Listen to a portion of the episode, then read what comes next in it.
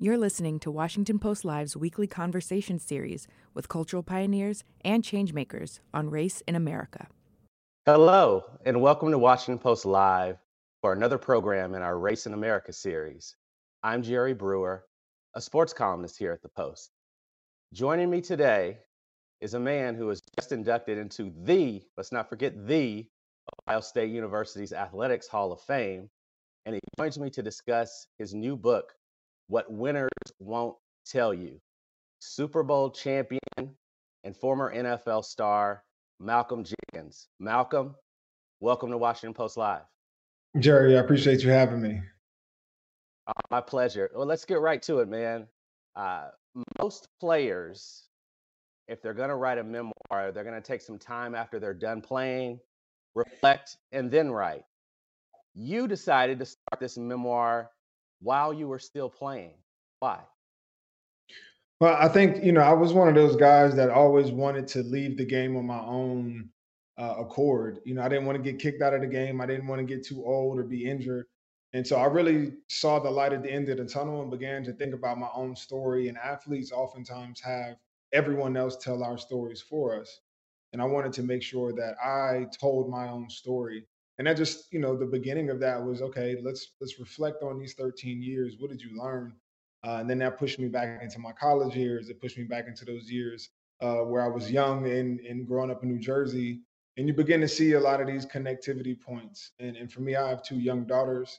And you know god forbid something happens there's so much information so much experience that i've had through my life through sports and athletics that I want to pass on to them, to the next generation, to those who've seen my example. And so it was important for me to pen my own memoir and really uh, contextualize, you know, what my life has been up until this point.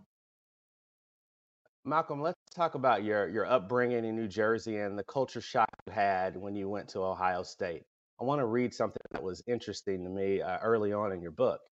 You say, when I was six years old, I attended the Chad School, a private all black K through 12 school in Newark, New Jersey that prided itself on teaching students black history, culture, and identity.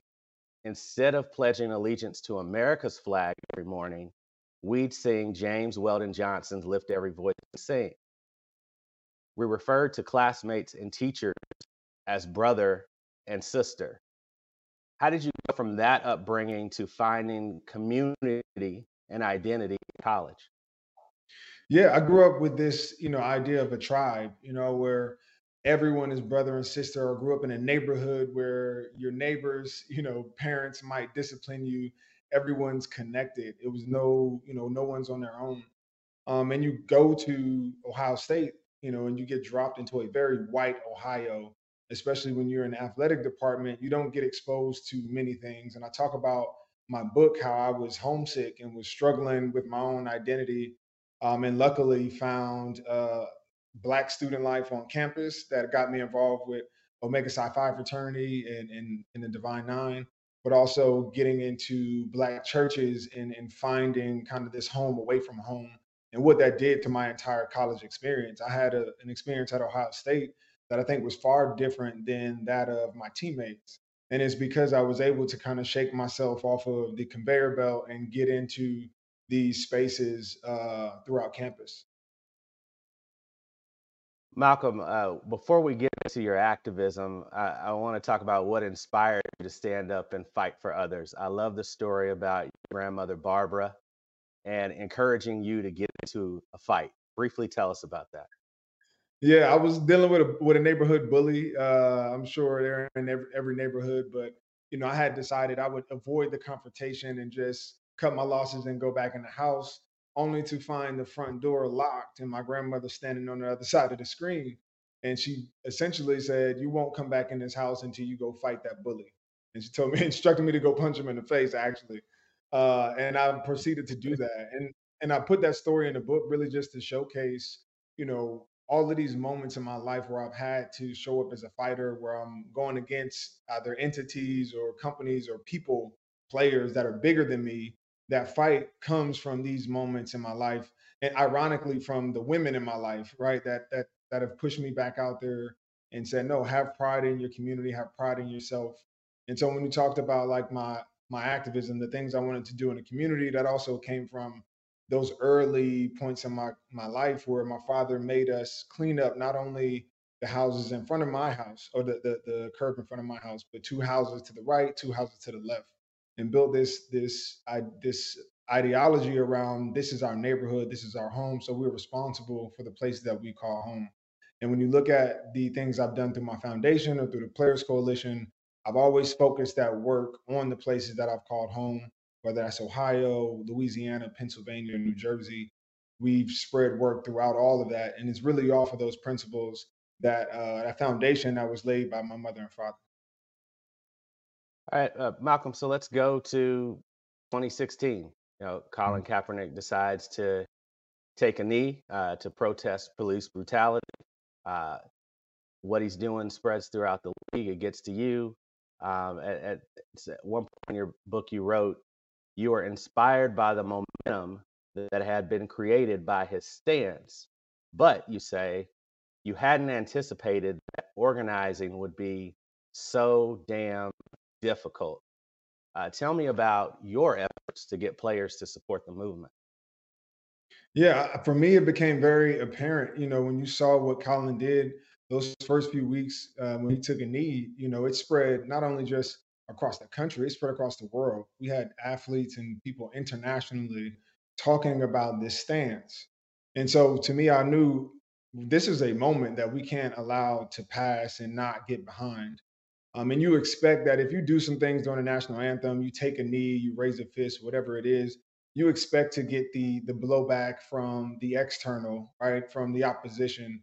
That's kind of expected. What I didn't expect was that it would be hard uh, or as difficult as it was to kind of organize guys under the the name of social justice. You know, you, we we all showed up with the same intent, but you realize there are different methods, different ideologies, different strategies, uh, and that part became very very difficult to fight a very public uh, battle between players who are trying to draw awareness to issues, but also you're defending off the team owners, you're defending off the media, you're defending off the president of the United States at one point in time and you're trying to manage uh, a bunch of alpha males that are living in different time zones uh, while still playing full time uh, professional sports. So it was definitely an, an undertaking, but the poise and and work that we put in in those years.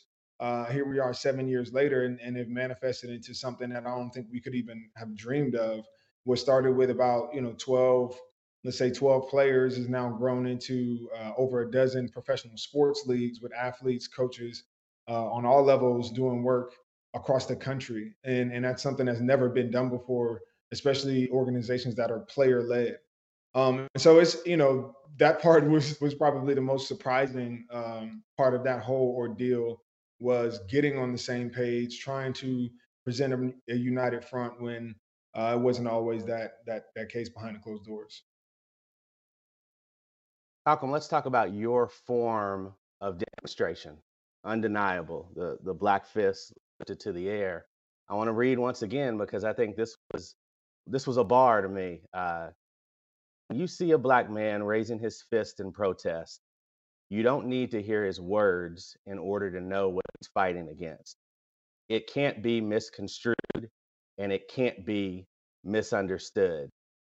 Explain what that symbol means to you and where you first saw it. Yeah, I first saw it, you know, uh, in that that image with Tommie Smith and John Carlos at the '68 Olympics is stained in my my memory. Uh, I grew up seeing that image. It's an image I have on my walls now, um, and so it's it's one where I knew that's what I automatically related it to. But it's a it it spans back long before '68. This is just a normal or regular symbol for any resistance across the world um, it, it's it represents oppressed people. It represents the idea that you know these fingers are weak uh, as individuals, but together we're strong. All of that messaging is not new. Um, and so when we looked at how the media was taking the knee and trying to misconstrue it into something new about the anti-military or anti-flag, uh, I chose the fist because I, I, I wanted to forego those arguments about what it meant and what it stood for. We already know the history behind the fist. Tell me about some of your experiences and how it formed your views now on the criminal justice system. Uh, you talked about the ride along you had with a third generation cop, I believe, and then you went with ACLU to a Pennsylvania prison. Uh, what did you learn? And it, it feels like those things stay with you now, even as you're retired. Yeah, I think the things I've learned the most are that the stories are most important. You know, like we can argue about the semantics and the need for reforms back and forth. The statistics, they're all there, and, and most of the time they get ignored. Um, but I've learned more spending time with people who are close closest to the issue. So going to prisons and talking to juvenile lifers who've been incarcerated for longer than I've been alive, and hearing them talk about what they want to do in their communities and then thinking about myself and how many times I've you know evolved as a person in 30 years i'm 35 years old i've been a different person at least four or five times so there's a capacity for change and second chances that we uh, that we don't consider when we look at crime and when i lock people away for a long time i talk about in my book my my uh, childhood best friend um, deterring me from gang life and how close i was to being uh, in a gang and people looking at me like I'm this gold standard. And I'm like, no, I was one choice away from being in the same boat. It's part of the environment that we're coming from. Um, and so there's a need for, you know, second chances. There's the need for space for evolution.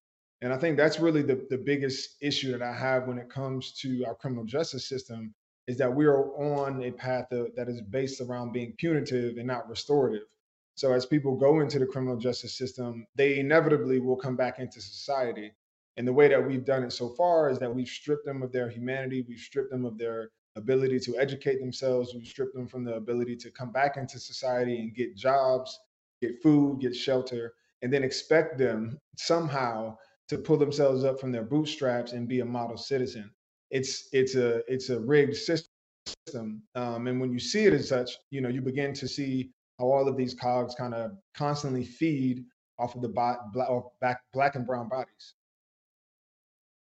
You've really articulated that balance that you tried to search for between being an athlete and an activist, and you landed on this word convener. Uh, that, that that's a, a, very influential role that you have as a great convener of people. Um, tell me about the work that you've done with the Players Coalition how it was established? Yeah, so it really was established um, by an idea that Anquan Boldin started. He'd been to DC and done some lobbying before, and he invited, you know, a, put a simple invitation out for guys to join him to take a trip to DC and talk to policymakers about what's going on in the country.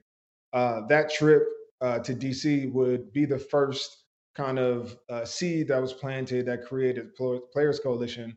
But we also realized that our our effort was kind of wasted on, on DC.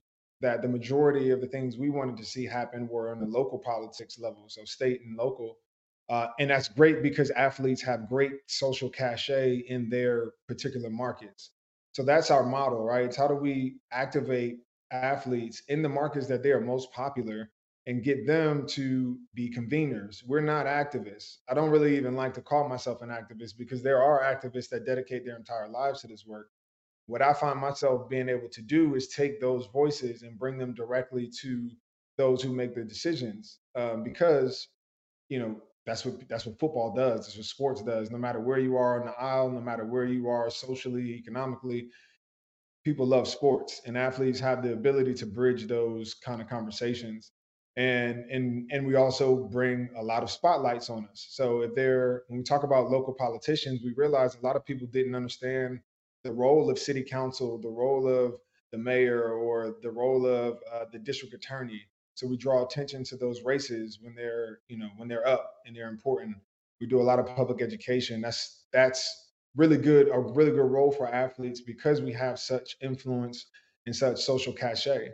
And so through the coalition, we're able to activate players in any level of engagement that they want to be. We've done everything from going straight to, to legislators and lobbying, uh, like any other 501c4, or you can just, you know, tweet something, you can write op-eds, you can meet with leaders, you can have community forums. All of these things we've done um, and, and set up all across the country. Uh, and, and again, our focus is mainly on local and, and state politics. What is the Players Coalition doing today? Yeah, right now I think, you know, we started as, you know, a group of us activating, but as we get older, we move out of the league and their new names, we realize our main focus or our main purpose is to be that vehicle. And so we we are a support vehicle for athletes that want political engagement. So we support uh, 12 different sports leagues. That's with um, expertise. It's with manpower to you know create events, whether it be in a major city or it's in an athlete's local market. We service athletes from you know all types of sports, from professionals all the way down to collegiate, um, and we we advise on organizations that uh, that are athlete driven, and we cut grants. That's the biggest thing we do. Uh, we'll take money that we get from donors and put those right in the hands of those organizations that we know are most effective. Malcolm, you wrote a lot about the lack of communication between Colin Kaepernick and the Players Coalition. Uh, specifically, when he filed the lawsuit, coalition didn't know about it, and then there was the meeting and the big hubbub about whether he knew to attend or not. Um, how did that affect uh, the work you were doing, and how did that strain the relationship with Colin? Yeah, I, I don't think it affected the work we were doing. Um, that was really content that wasn't contingent on anything. We had started the work long before you know we even started you know negotiating with the league or even uh, joining with Kaepernick. Um, what it did, you know, create some difficulties with. I understood that we both needed each other. At least that was my feeling. Um, I understood his his stance is what started all of this, right? It was the the spark that literally started this fire. Um, but to keep it a fire with him no longer in the league, with him no longer having the platform that he had, somebody needed to move that along. Somebody needed to do that. And it wasn't just me, it was a collective of us. And so, you know, the hardest part of, of balancing that is how do you how do you present a collective front? Knowing that all of these eyes are on us. There's the opposition that want to see us fracture, want to see us bicker and argue. There are other athletes that are waiting to see if we'll have success, to see if they'll join or not. Uh, there's obviously the people that we're supporting that are counting on us to hold the, the kind of hold up the mantle. Um, and and all of those things, you know, are difficult when there's when there's bickering and there's there's fighting. But I don't I don't think it's uh, uncommon, right? There are different ideologies of how to get this done, but I don't think anybody questioned uh, the the devotion or or work um, of anybody involved. I think there was just a difference in, in, in philosophy, and it got to a point where you know both parties just kind of decided to part ways. What was the fundamental disagreement, and do you have a relationship with Colin Kaepernick at all now? No, I, I don't have a relationship uh, at all. Um, I don't have a gripe either. so it's it's one of those things where you know I've had a lot of people tell me that I needed to to squash it, and I'm like, well, I've never said a bad thing about Colin. I'm always praising what he did. I think it was extremely brave. I think he sacrificed more than anybody. I think you know what we were able to accomplish does not happen uh, without him. But I also um, understand the importance of roles and, and and I understand the work that I've done was super important. The work that we've done as a collective um, is is super important. And and you know, I think I leave it there. You know, there's there's an opportunity for everybody to to to do something. Like I said, I don't think that what we did is it gets accomplished without him, uh, and vice versa. I don't think that the movement goes as far uh, if it's only on his back. And I think once we got to the point where it, the narrative became more about athletes right to protest and whether Colin should have had a job or not. That was that became more of the conversation when the original point that all of us got involved with this for was about police brutality. It was about the social and, and racial inequities that we see across the country. It was the lack of education. It's mass incarceration. These are the things that were supposed to be at top of mind.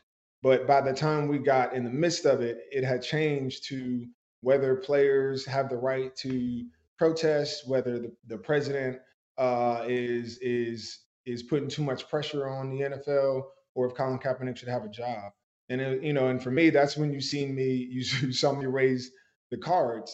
because I realized that playing this game in the media and, and answering all of these arguments are just distractions. People aren't listening.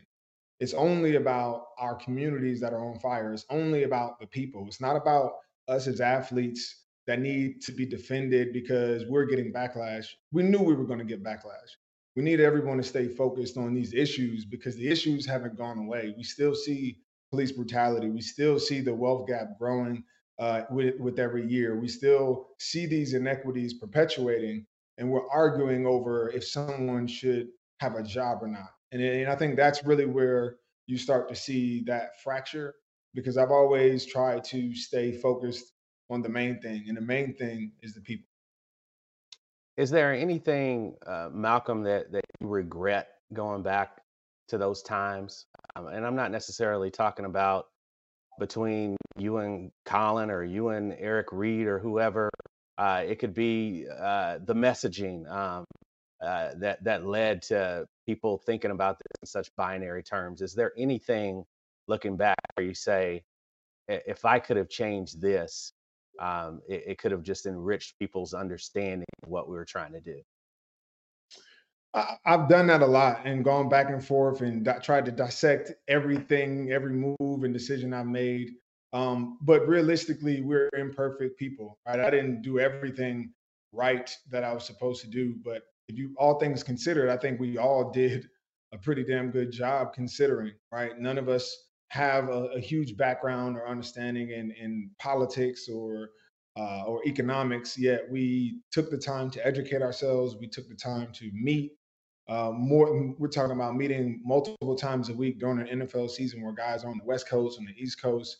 Uh, we've organized something that's never been done before, and so no, I don't. I don't have any really big regrets. The the one thing I would say I, I cringe when I look back on it is just that uh, I gave the media the ability to pin uh, myself and Eric Reid against each other when we had a, uh, our our words before a game.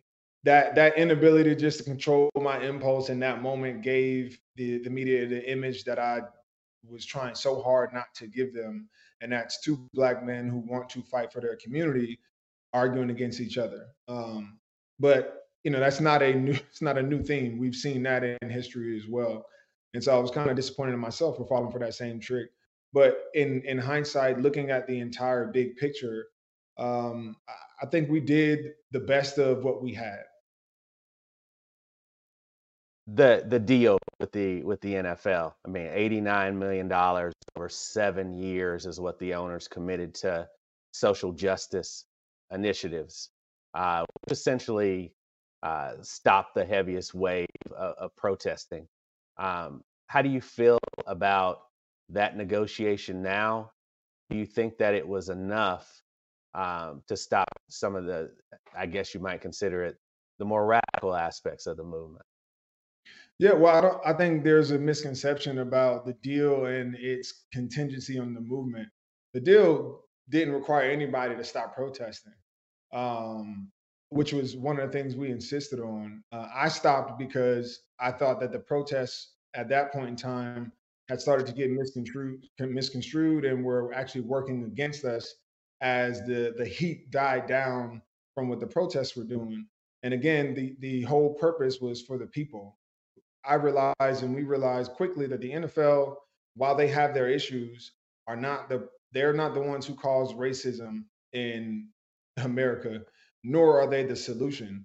They can they have their work to do whether it be hiring you know black coaches is black ownership. Of course they have those things and we'll work through that.